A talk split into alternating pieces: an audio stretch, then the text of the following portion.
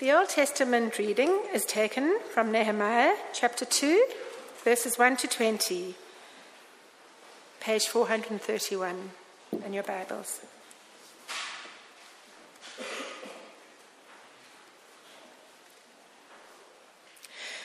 So I came to Jerusalem and was there for three days. Then I got up during the night, I and a few men with me. I told no one what my God had put into my heart to do for Jerusalem.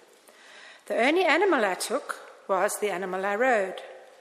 I went out by night by the valley gate, past the dragon spring, and to the dung gate, and I inspected the walls of Jerusalem that had been broken down and its gates that had been destroyed by fire. Then I went on to the fountain gate and to the king's pool, but there was no place for the animal I was riding to continue. So I went up by way of the valley by night and inspected the wall. Then I turned back and entered by the valley gate and so returned. The officials did not know where I had gone or what I was doing. I had not yet told the Jews, the priests, the nobles, the officials, and the rest that were there to do the work, that were to do the work. Then I said to them, You see the trouble we are in now, how Jerusalem lies in ruins with its gates burnt. Come, let us rebuild the wall of Jerusalem, so that we may no longer suffer disgrace. I told them that the hand of my God had been gracious upon me and also the words that the king had spoken to me. Then they had said, Let us start building. So they committed themselves to the common good. But when Sanballat, the Horonite, and Tobiah, the Ammonite official, and Geshem, the Arab, heard of it, they mocked and ridiculed us, saying, What is this that you are doing? Are you rebelling against the king? Then I replied to them, The God of heaven is the one who will give us success, and we, his servants, are going to start building. But you have no share or claim or historic right in Jerusalem. This is the word of the Lord.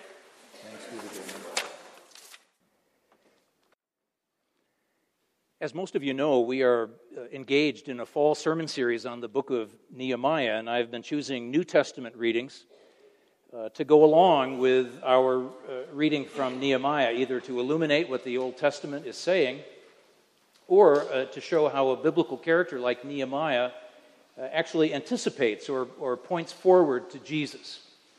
Uh, Jesus wasn't like uh, Nehemiah in, in every way, of course, and I don't mean to suggest that they are somehow clones of each other, but there are similarities which are intentional and that I, I think we should pay attention to. Uh, in several important ways, Nehemiah uh, anticipates the work of Christ. Uh, I'm thinking, for example, of uh, some essential qualities of leadership. Uh, I'm thinking of uh, this trait of humility, which is demonstrated in both people, the, the inner strength they had in the face of criticism and opposition. here in the first chapter of Mark's Gospel, this is our, our New Testament reading for today. Uh, at the very beginning of Jesus' ministry, Jesus is uh, taking time uh, by himself to pray. He has uh, gone off and he has not so much as left a note for the disciples to uh, let them know where he is, uh, which, as we're going to hear, causes quite a bit of concern. The, the, disciples always seem to be on the verge of panic, and they are presented that way almost throughout the, the, the Gospels. And this situation is certainly an illustration of that. Uh, remember, this is the very beginning of Jesus' ministry, and, and the group has not yet come together. They have not yet uh, gelled, and, and so there's a great deal to do. Uh, and yet, right, this is what I want you to see uh, Jesus is taking lots of time. He's taking time to uh, pray and, and to be quiet and to find himself in alignment with the uh, purpose and will of God. It's extraordinary when you think about it, and uh, we'll see this more clearly as we dig into the Nehemiah story uh, in a bit. So, uh, Mark chapter 1, beginning with verse 35. In the morning, while it was still very dark, he, Jesus, got up and went out to a deserted place, and there he prayed.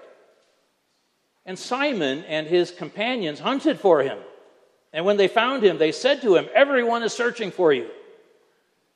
He answered, Let us go on to the neighboring towns, so that I may proclaim the message there also, for that is what I came out to do. And he went throughout Galilee, proclaiming the message in their synagogues and casting out demons. This is the word of the Lord. Thanks be to God. Dear friends of Jesus Christ, well, uh, Nehemiah has finally arrived in Jerusalem.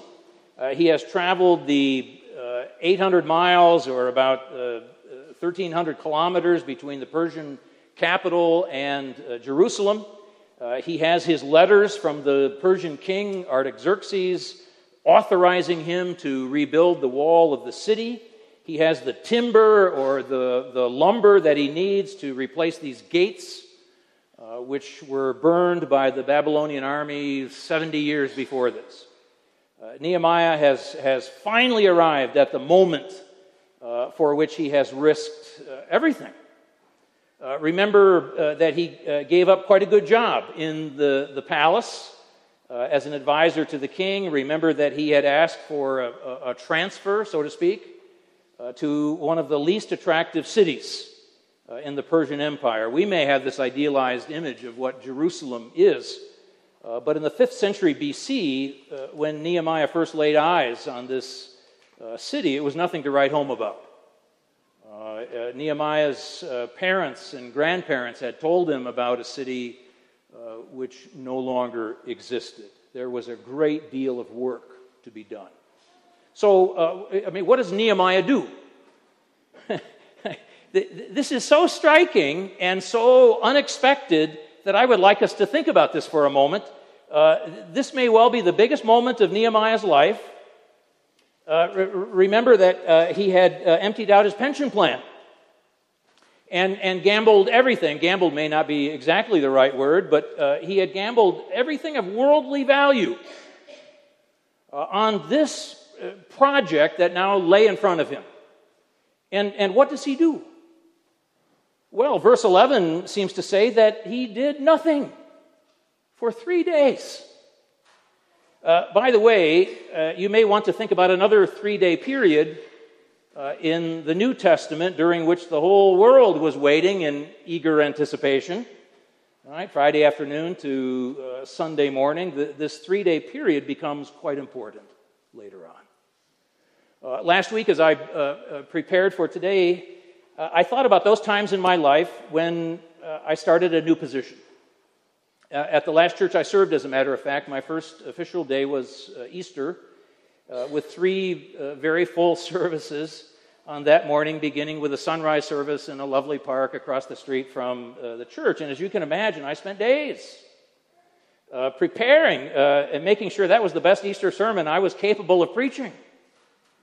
Uh, in another church, I arrived in the office almost a, a, week ahead of the official start date to get all of my books carefully arranged on the, uh, on the shelves, and then I met individually with uh, the members of the staff so that when the official start date came around, uh, I was ready to hit the ground running. In fact, I proudly announced all of that to my church on my first Sunday as if to say, Aren't you impressed with uh, uh, how diligent uh, I am and how eager I am to get started. And if they were, they never said so. so, what if, uh, think about this, what if on my first day here at IPC, I had tossed the two or three boxes of uh, books that I brought along into my office and then announced, uh, I'm off to the Benedictine monastery for a few days of prayer and uh, contemplation. I'll see you later in the week. You know, I could be wrong. I may uh, have uh, misjudged you, uh, but I think you would have been astonished if I had said that. Right? Uh, maybe you would have been impressed. Maybe, I don't know, maybe you would have been pleased, but I think you would have been puzzled.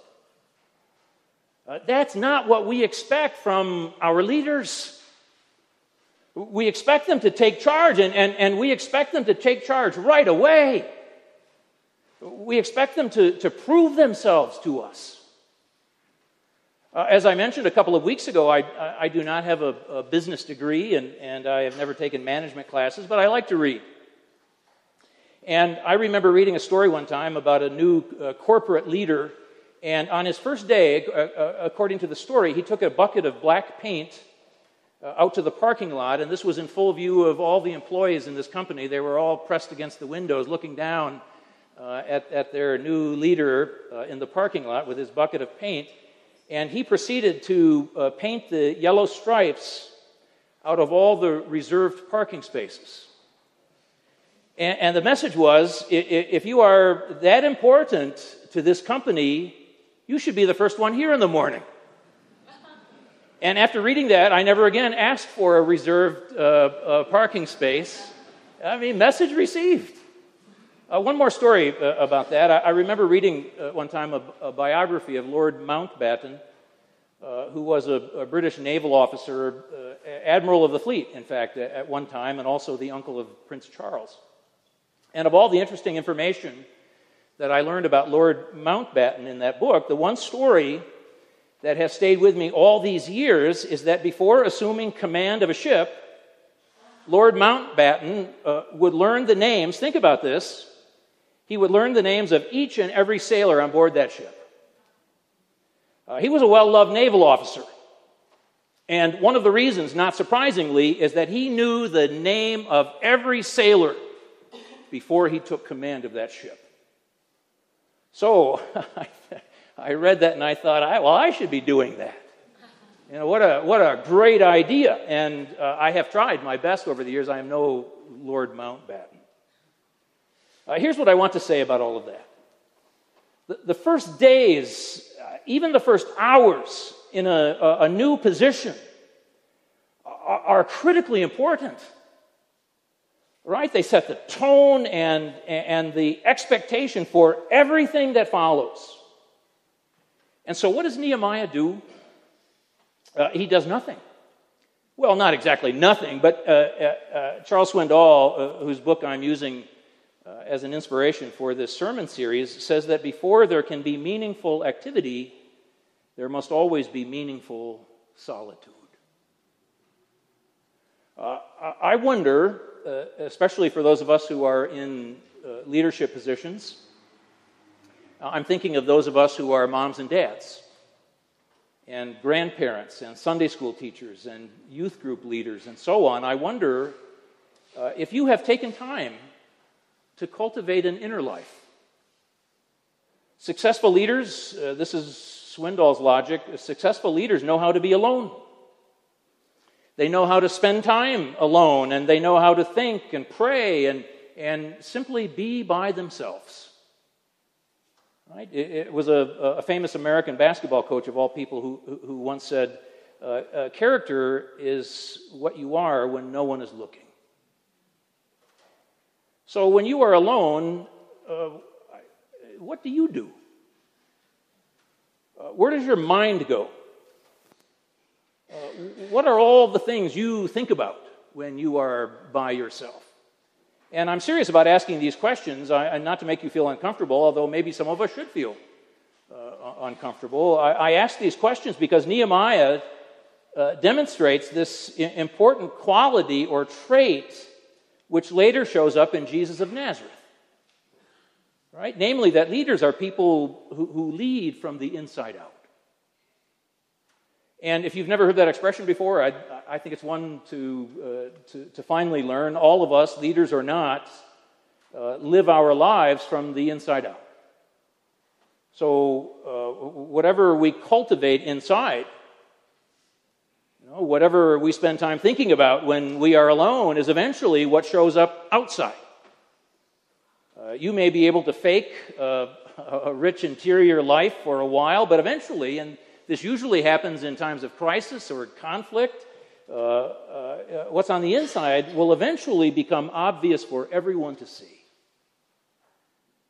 Uh, so, all of us, uh, young and old, live our lives from the inside out. And Nehemiah uh, later Jesus himself demonstrated that for us. Uh, I want to uh, move along here because there's at least one other point that uh, I want us to see uh, in this wonderful story. A- after spending time alone and after inspecting the walls of the city at night, uh, not in full view of the, the local population, Nehemiah formulated his plan.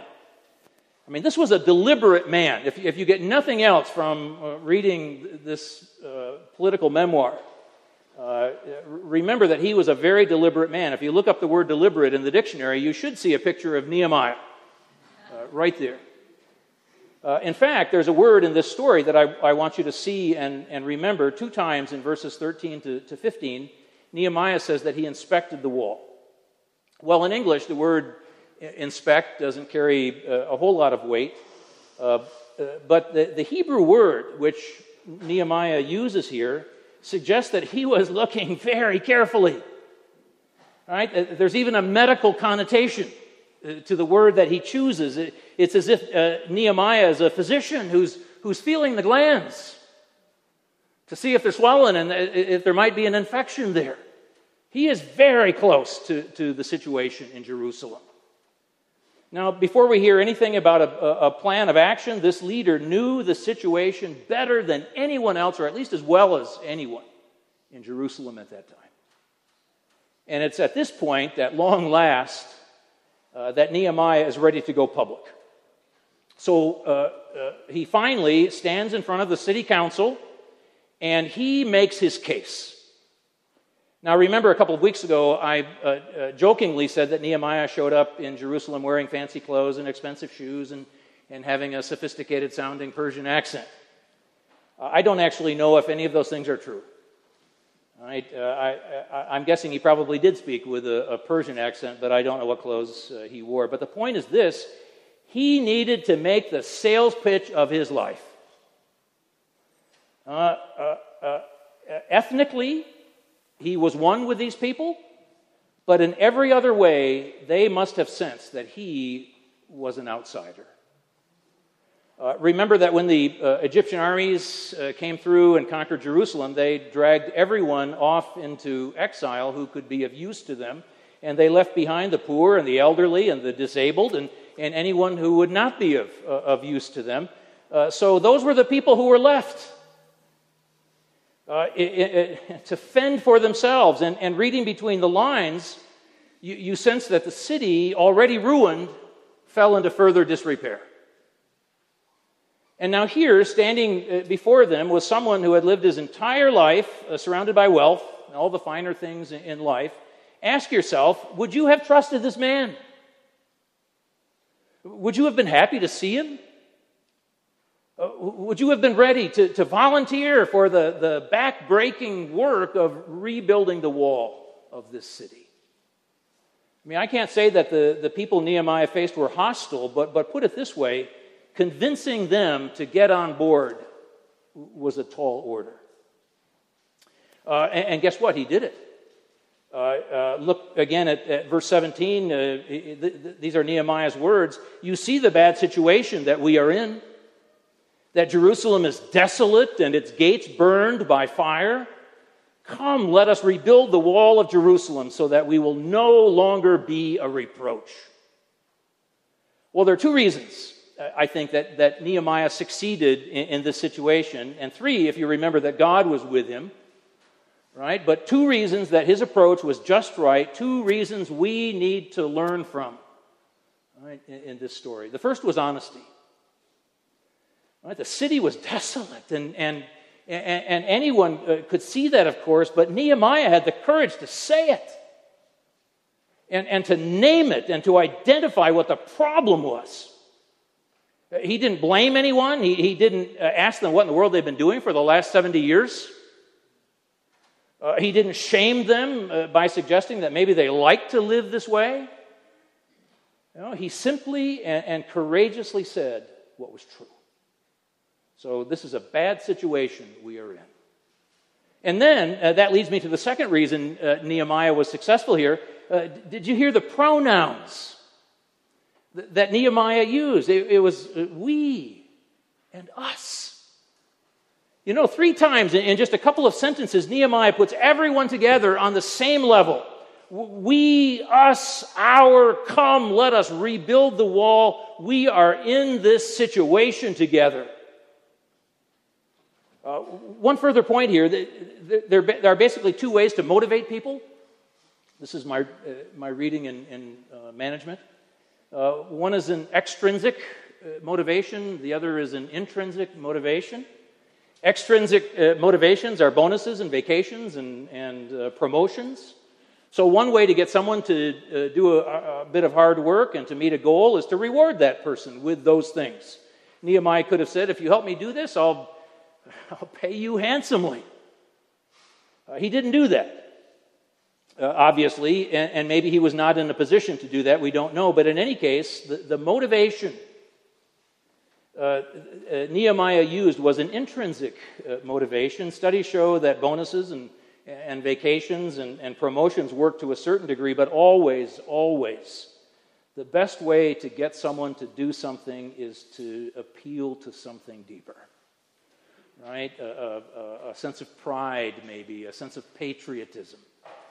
Uh, I have spent uh, most of my adult life, uh, you won't be surprised to hear this, uh, all of my adult life working in a church setting. And uh, one of the delights uh, of my life has been working with people who have this intrinsic motivation.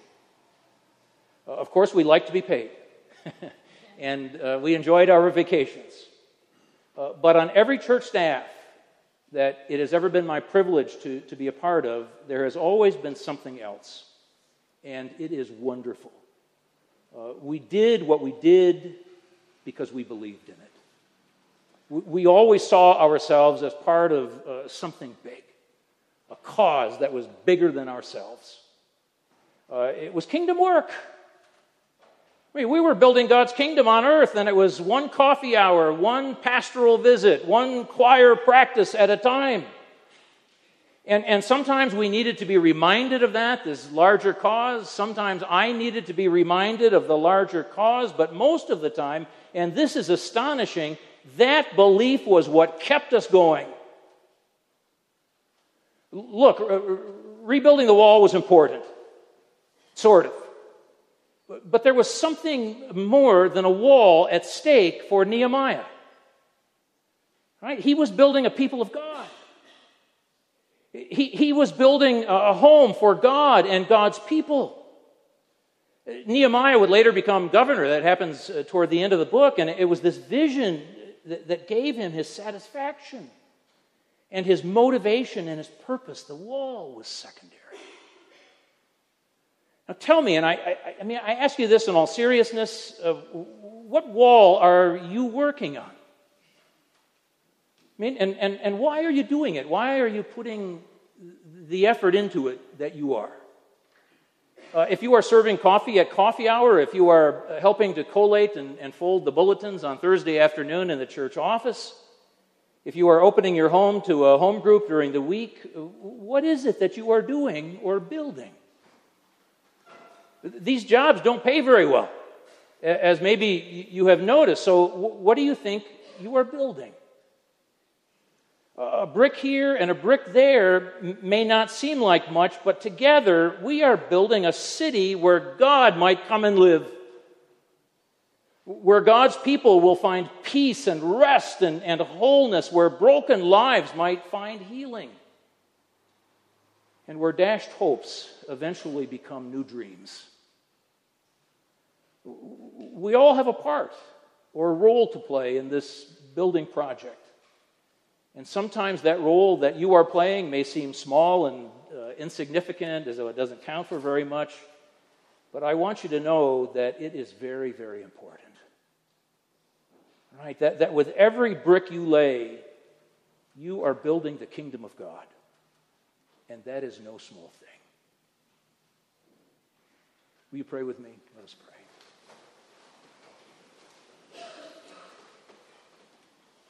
Gracious God, we thank you for Nehemiah and the example he has set for us. We pray that we may find something in this man to incorporate into our own lives. You know, we pray for this vision, a cause that is larger than ourselves. We pray that every time we lay a brick, we may realize that we are building something so much bigger. We pray this in Christ's name.